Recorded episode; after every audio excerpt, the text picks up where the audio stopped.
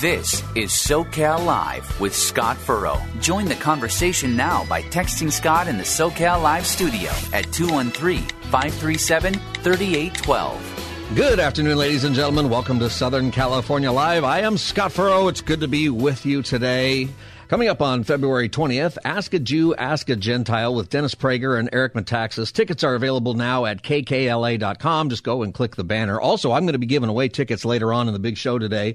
Uh, but better than free tickets to Ask a Jew, Ask a Gentile with Dennis Prager and Eric Metaxas is my guest who's with us right now, the Gentile, Eric Metaxas. Eric, welcome to Southern California Live. I don't know if I've ever been introduced as a Gentile. I am a Gentile. I'm also a Christian, but Yes. you know there are many Gentiles that are not Christians, and there's some Christians that are not Gentiles. I'm definitely a Gentile. I think that's really good. I was going to ask you actually for our American educated audience, what is a Gentile? Well, you know, Jews are ethnically Jewish. You could be an atheist uh, who who doesn't believe in God, but you could be ethnically Jewish, and those who are not are called Gentiles. So if you're a non-Jew, you're a Gentile, and uh, and uh, I am I'm half Greek and half German. My mother and father were born in Europe, one in Greece, one in Germany, and I'm, I'm a Gentile. No Jewish blood that I'm aware of. All right. Well, in the Jewish God. there you go. That's why you need to uh, come to this event um, if you're listening. If you don't know Eric Metaxas, you should. He's the number one New York Times bestselling author of Is Atheism Dead? Fish Out of Water, Martin Luther, If You Can Keep It, Bonhoeffer, among many others. And his newest book is Letter to the American Church.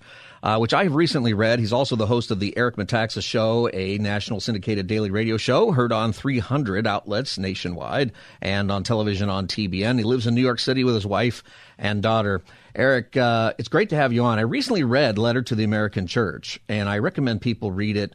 It's one of those books, and I read a lot of books, but it's one that I keep thinking about, even a couple weeks after I've finished it.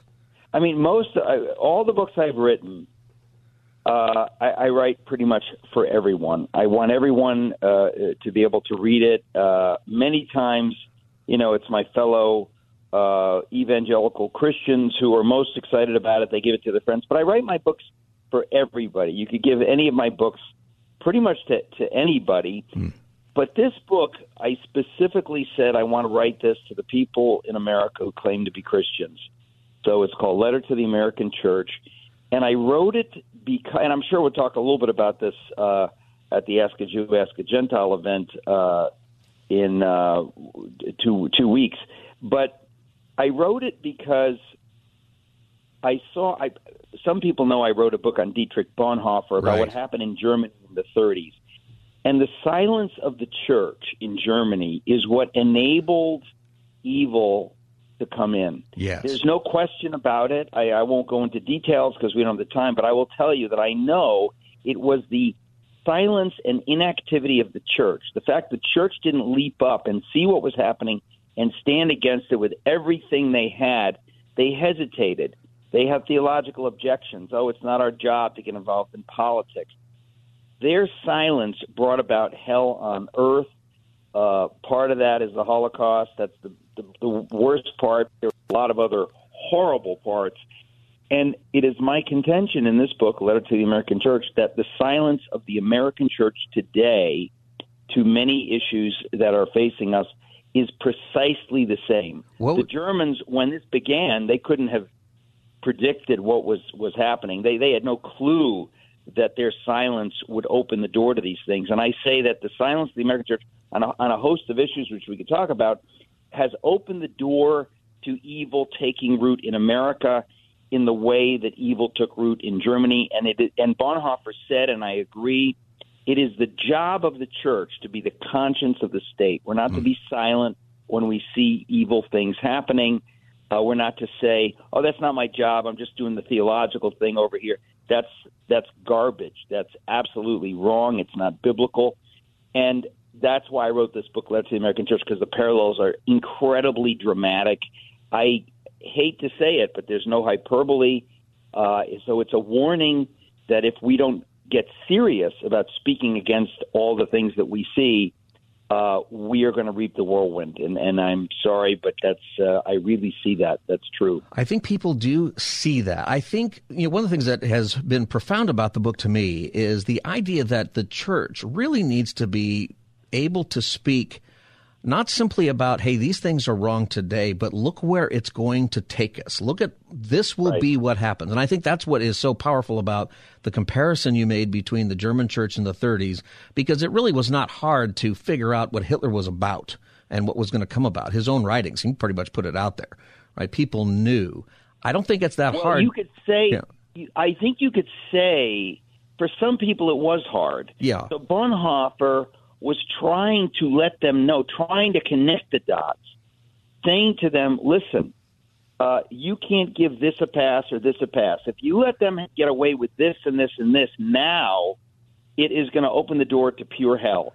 And he was right. In other words, he, he was making a point of principle that if you say, well, we're going to look at the way, other way on this issue, uh, we don't want to get involved. We, we, you know, we want people to come to our churches, and we don't want them to feel like uh, we're being divisive if if you take that attitude and do not speak up when evil raises its head, even in a small way, God is pointing his finger at you because you are enabling evil to take over. And that is what happened in Germany. The Germans couldn't see the mm. fullness of where it was going. And Bonhoeffer was trying to say to them, this is going in this direction unless you do something about it. And they kept saying, well, not yet, not yet. Ah, uh, we don't know. We don't know. I don't want to get in you know, I don't want to get in trouble.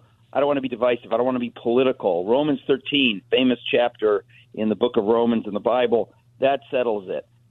Complete yeah. nonsense. It doesn't settle anything.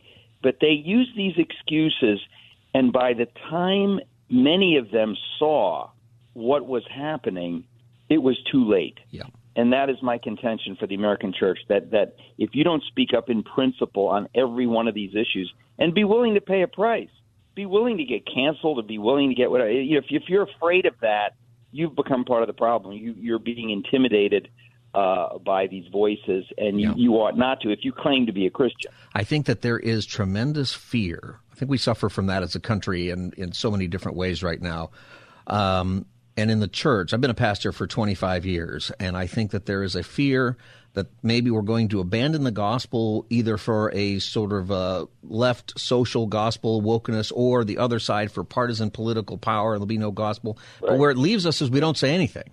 Yes, no, you're right, and I also think this whole idea of, you know, when people talk about the, it, it, it it's when when people say, "Oh, you're being political," to to Christians, mm-hmm. that's really just a garbage word. They're just trying to shut you up because there's nothing wrong with being political. Now, if you want to make an idol of politics, that's bad. That's right. You're you're, you're supposed to worship God, but to to say, oh, you're being political, standing against slavery was political. That's right. The people who didn't like that said, oh, you're being political.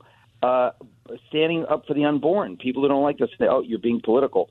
Standing up for anything that's true and right and good many people will call it political and they will try to demonize you and say, oh, you're just one of those. You just care about politics and power.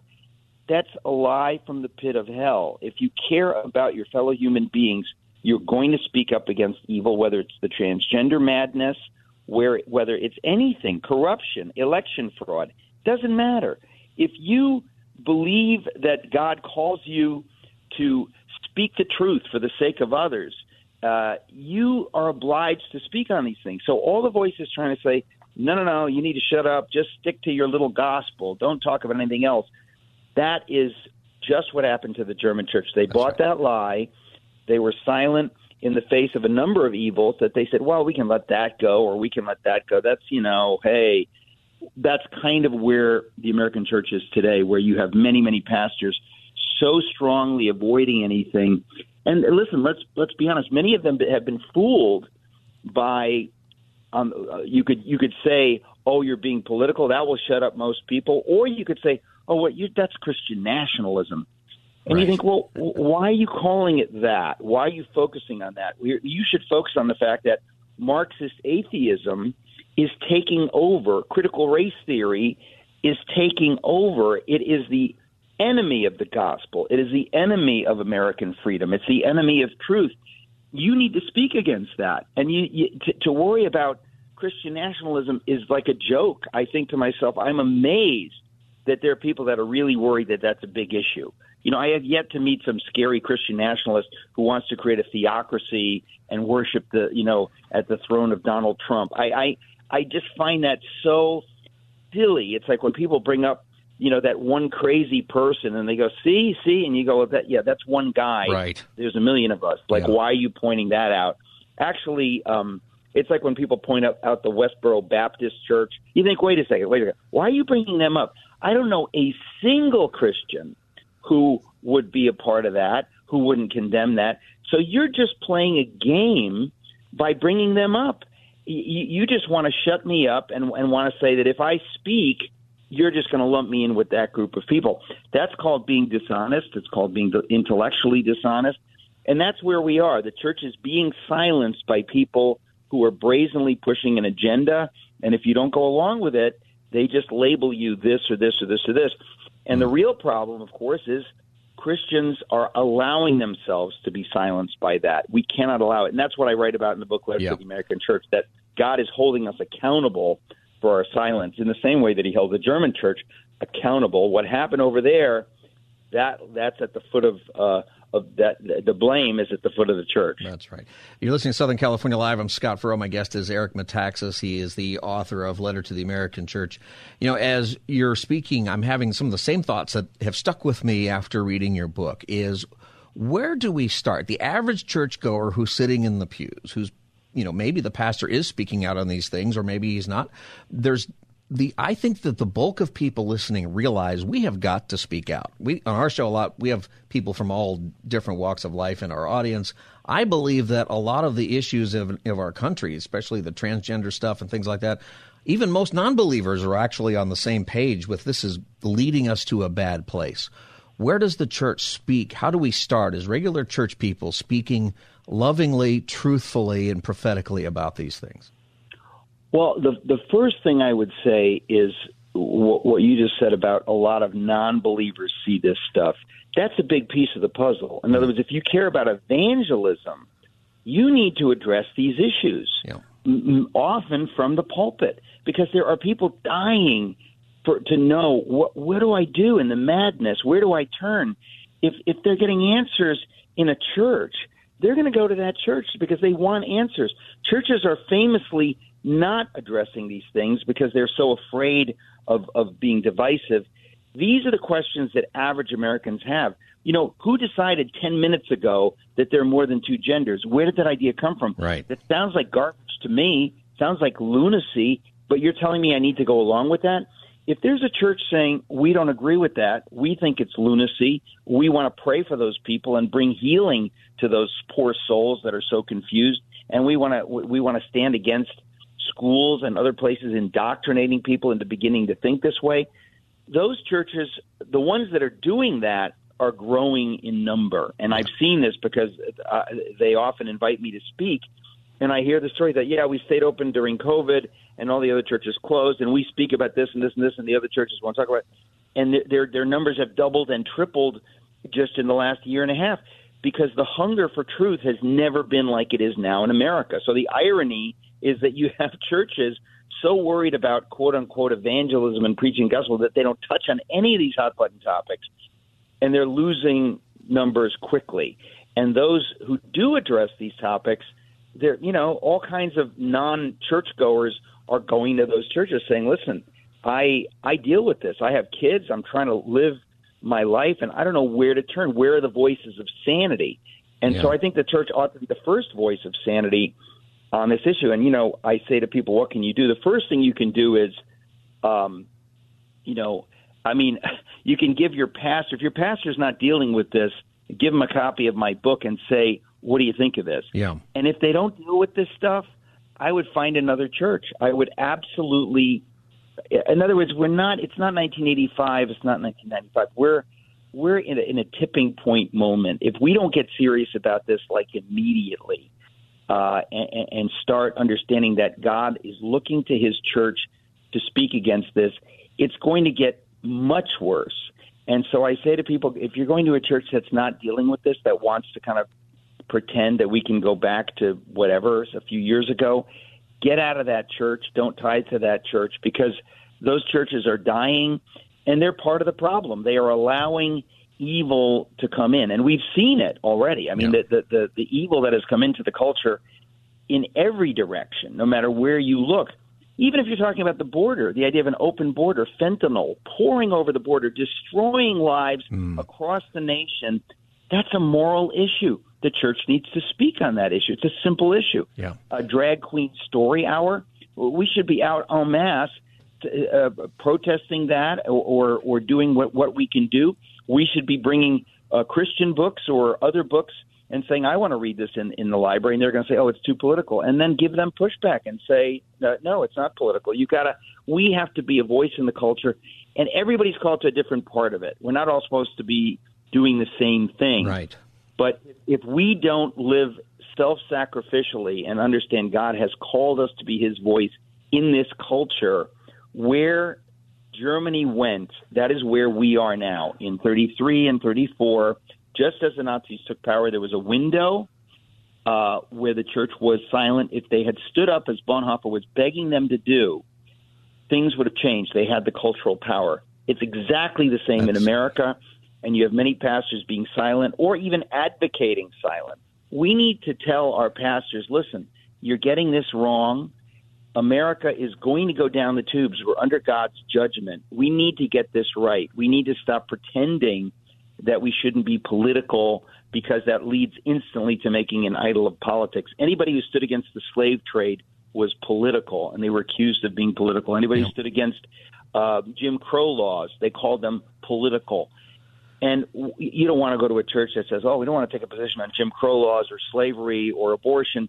that that's no church to attend. And there are a lot of churches that are effectively there today. They won't speak out against critical race theory. They're, they've gone along with the Black Lives Matter uh, stuff.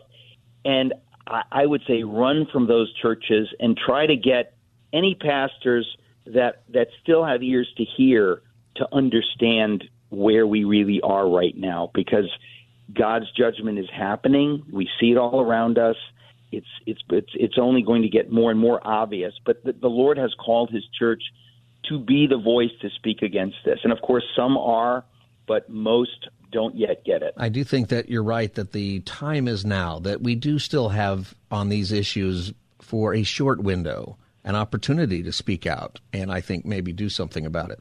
Uh, that's something I think that people will get out of this book, wherever they're coming from. And you mentioned different Christian leaders and stuff. That's part of it, right? We're on different pages on so many different things, but some of it is, uh, oh, you know, some yeah. of it's nuance, right? We mean different things. If we're all in the room, we might agree more, but I'm not sure that people. I think that ties us up into ultimately doing nothing.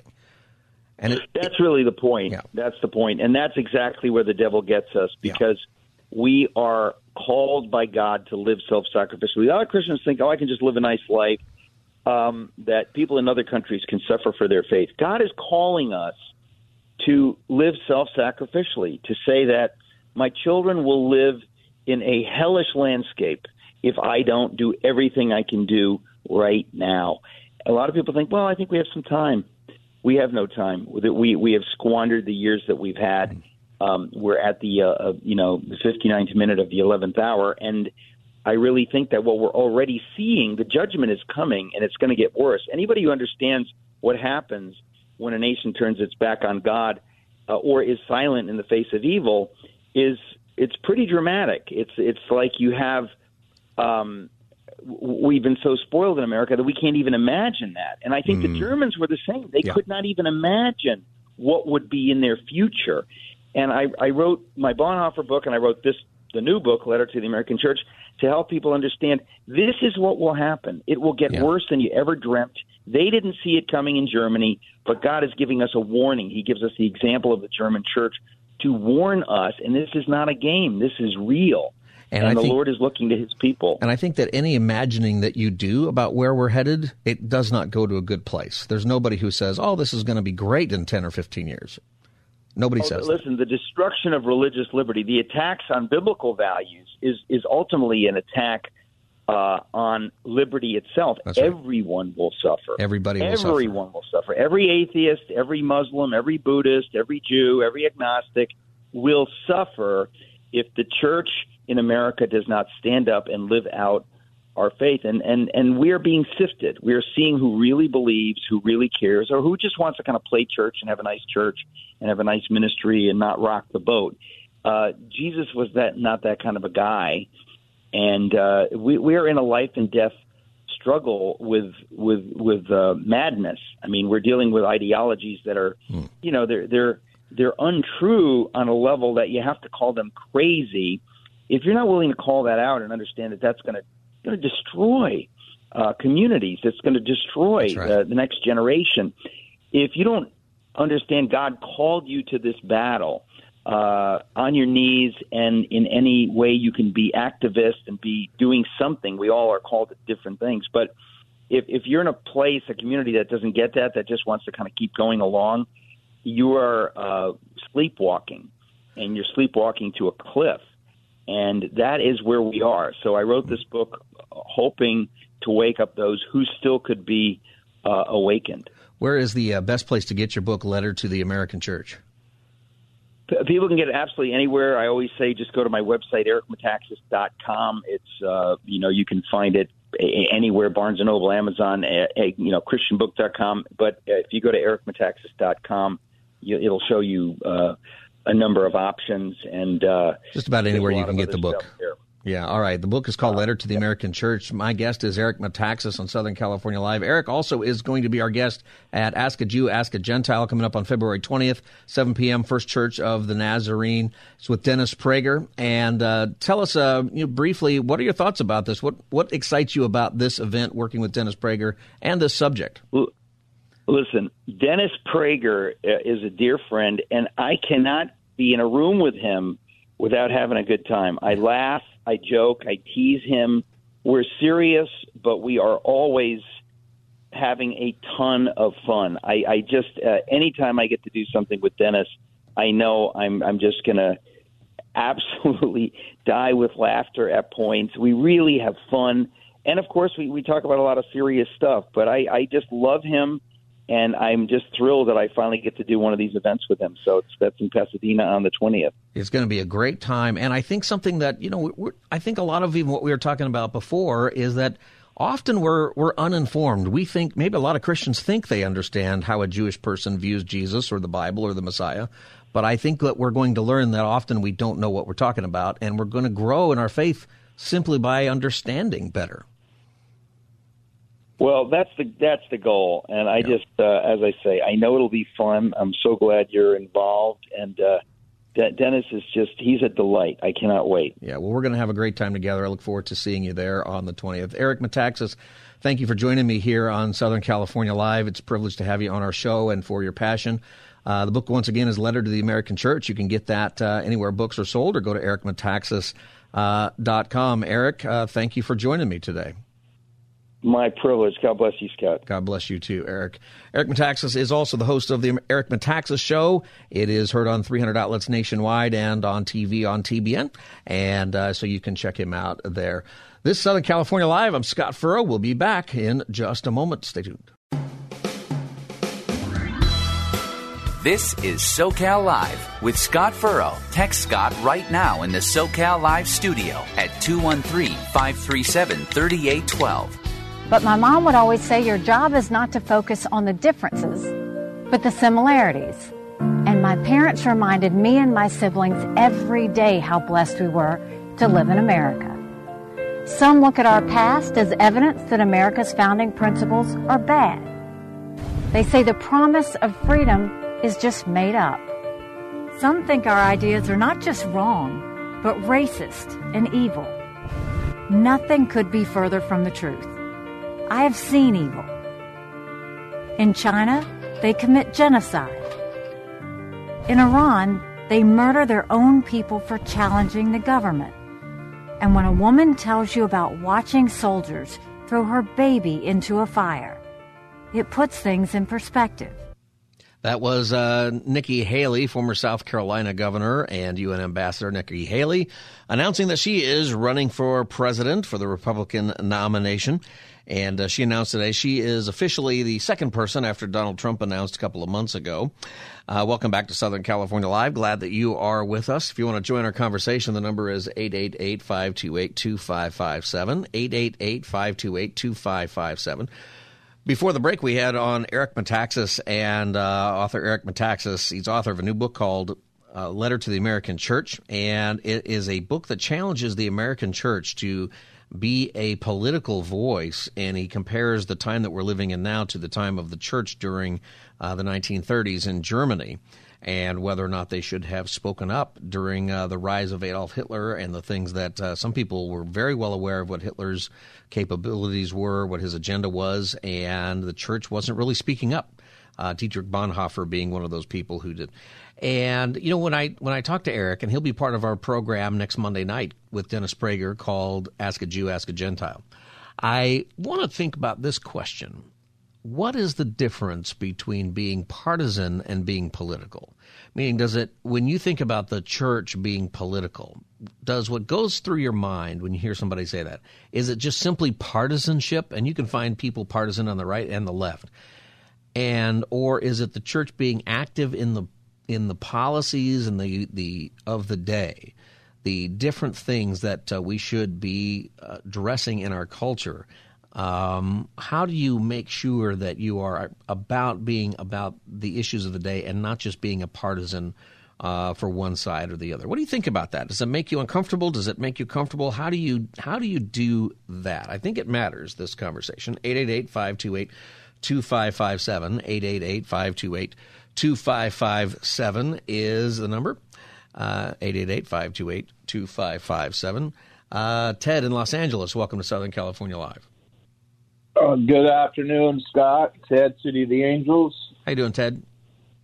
Good. I'm reporting for duty, and I just basically want to ditto this man. Is just he touched on everything I feel. The man that wrote the book that you just had a topic and discussion with him.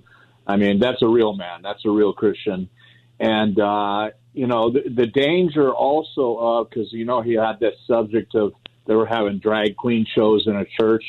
I mean, uh, this this is the responsibility of the church to not allow this because on the other side of the world, in poor countries, there's people being killed for being Christians, and all they got to do is look at what we're doing over here.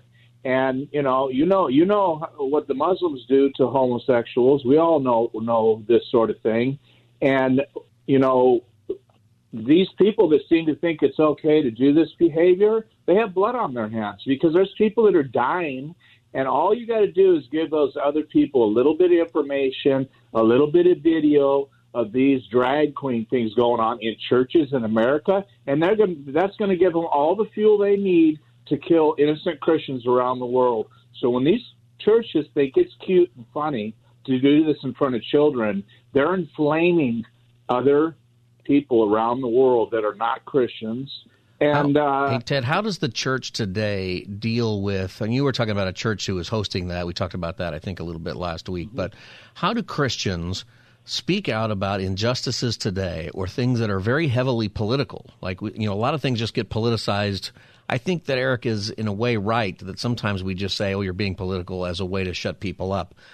But I think that sometimes we're being partisan, right? There's there's a place where um, it's more about winning because of sides rather than an issue. So, what does a Christian do to make sure that they're speaking out about the issues uh, in a way that will be heard? Well, I mean, like I've said in the past, you know, I've been attacked for being a, you know, a Trump fan, and I said no. I voted for the unborn black child. You want to put a face on decisions if it affects my faith then th- then I have to vote with my faith. I voted uh, uh, Democrat before. I'm a registered, uh, you know, conservative. My father was a registered conservative. My brother was, and my mom uh, was Democrat because my father wanted to study both sides. Yeah, and my sister's hardcore Democrat. All right, and Ted, I voted. I'm with you, Ted. I want to go on to some other calls, but I, I appreciate your call. Thanks for listening to Southern California. You going to uh, Ask a Jew, Ask a Gentile, by the way? Uh, if you invite me. Tell you what, Ted, uh, uh, hold on for a second. Maybe we'll invite you, okay? Hold on. All right, 888-528-2557. What do you think about uh, things that Ted was s- saying here? Is there, you know, and and is there a difference between being political and being partisan? Where do you draw that line? 888-528-2557. David in Culver City, welcome to Southern California Live. I'm sorry to call in for a second day in a row, Scott, but I no problem, David. You know, Eric Metaxas is a Manhattanite who went to Yale.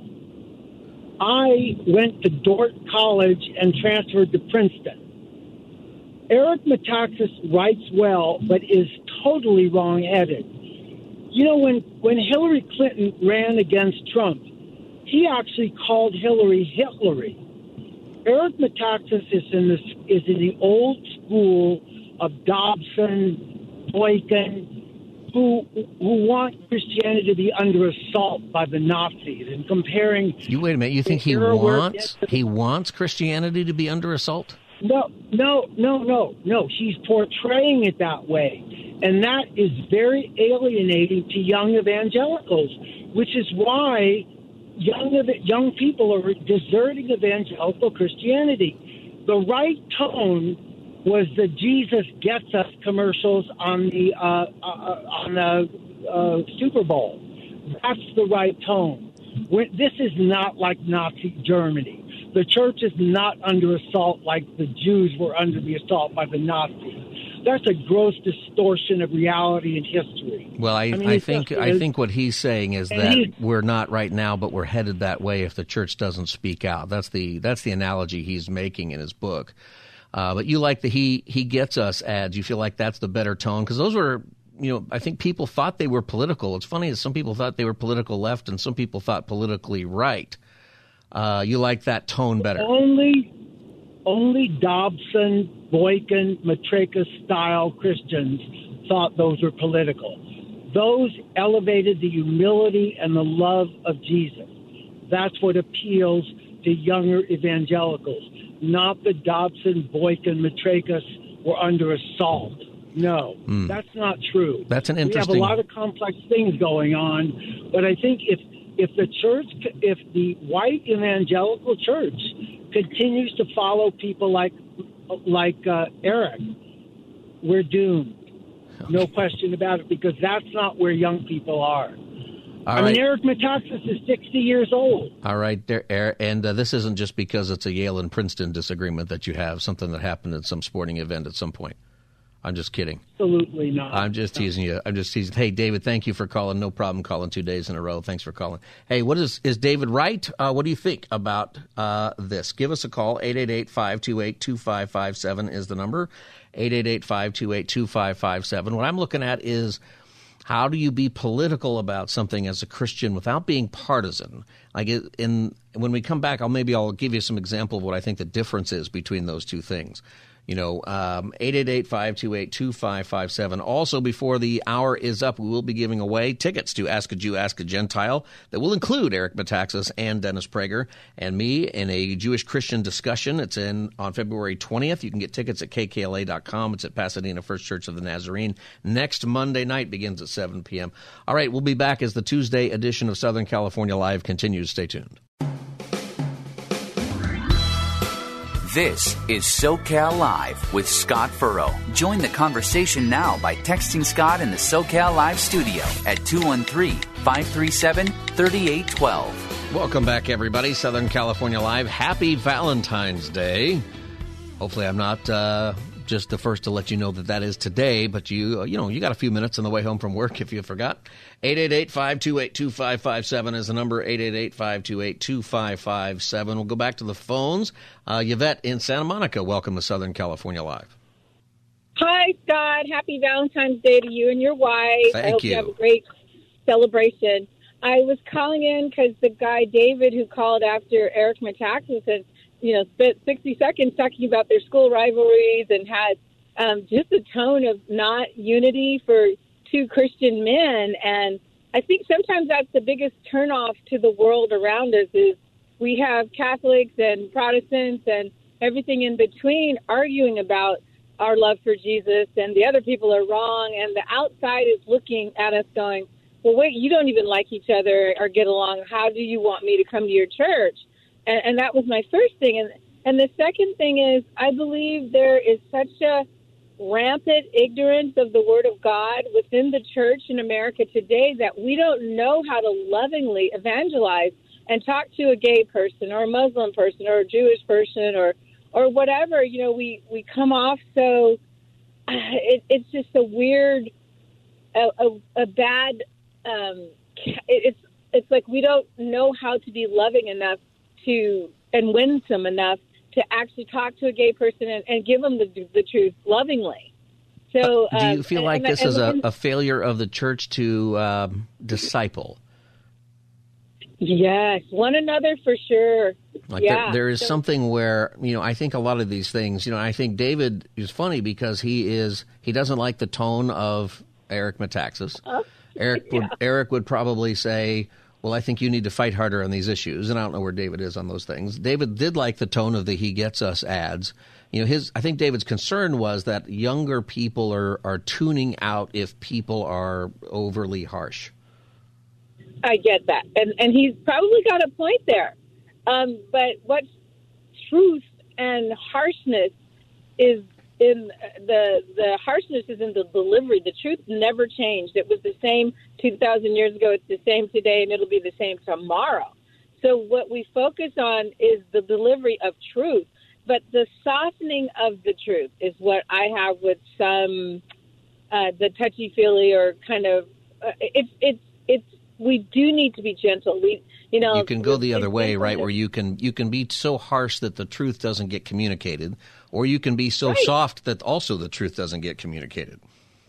Right. Right. I mean, people need to, to approach you. I had a, a gay guy that I worked with and would just pray over him, not say, I said, no, see, I'm going to church. I got to be on time tonight. I'm doing the communion. Bye. See you tomorrow. And then one day he came and sat and knelt by my desk. He goes, am I going to go to hell for being gay?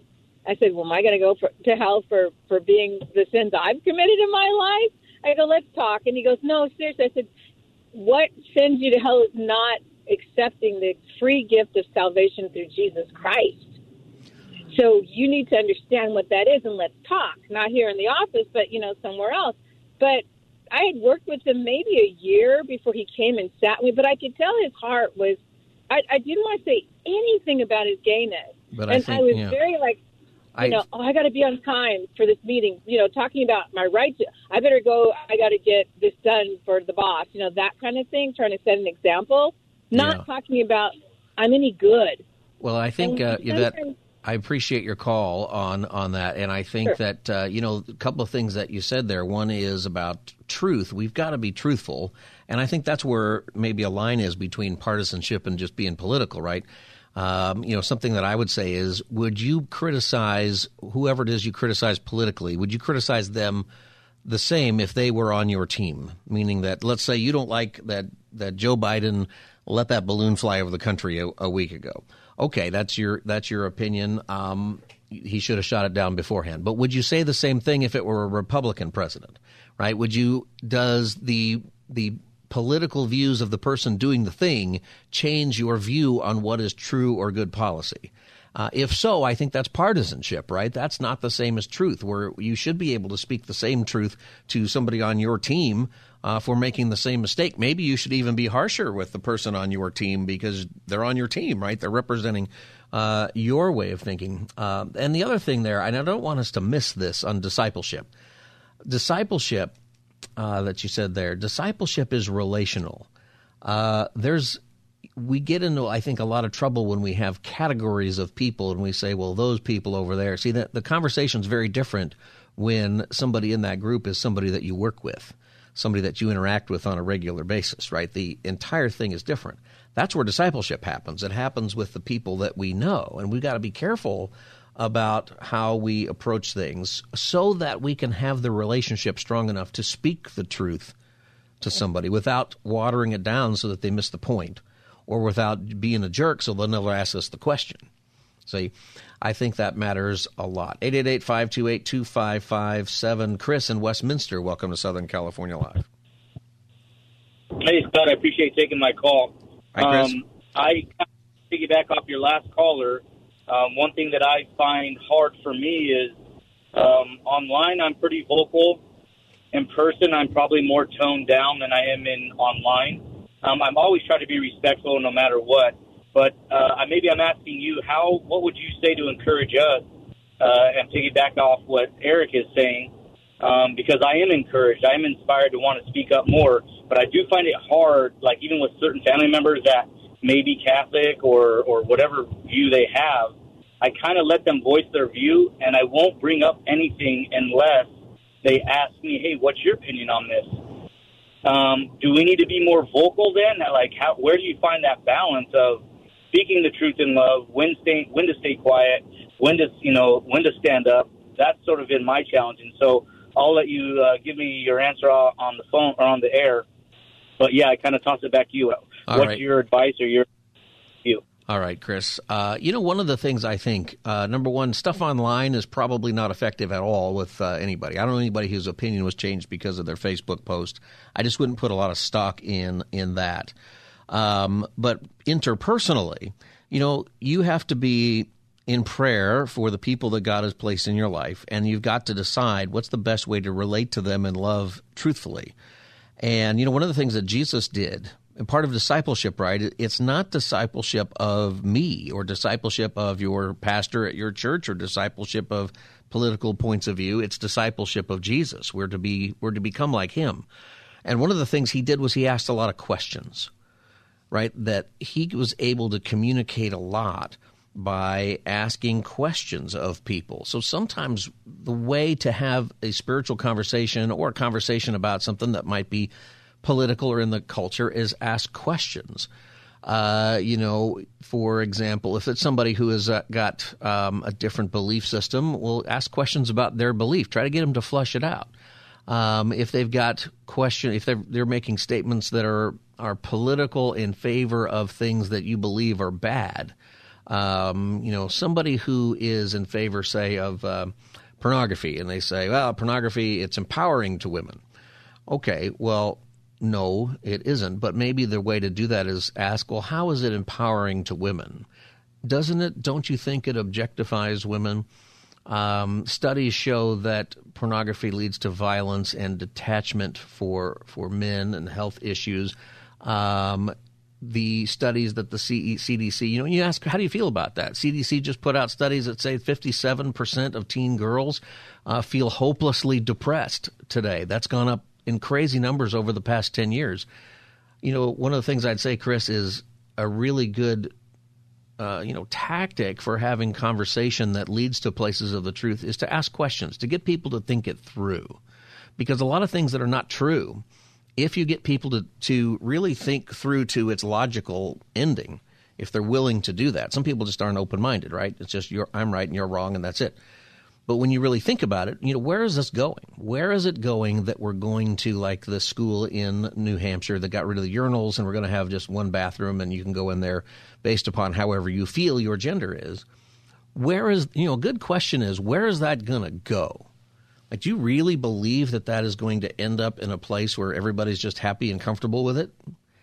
No, there's no way that's going to happen. It's going to end up with some people getting seriously hurt. There will be guys who go in there who are not even dealing with gender dysphoria or anything. They're just going in there to see the girls. And we've already had that situation of a girl being raped by one of these guys who probably has no intention uh, of doing anything. You know, he's he's not trying to be a woman. He's just using that as the excuse. This is going to go somewhere bad, and I think that some of what you can do is lead people to really question their own thinking without sort of questioning them.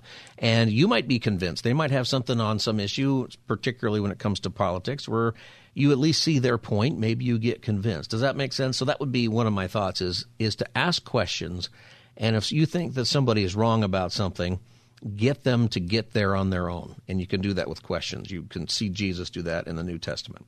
Um, thank you, everybody. I think this is a good discussion. I want to have it uh, more often because I think that learning how to relate to people this way matters a lot. I want to give you one last chance for free tickets to Ask a Jew, Ask a Gentile.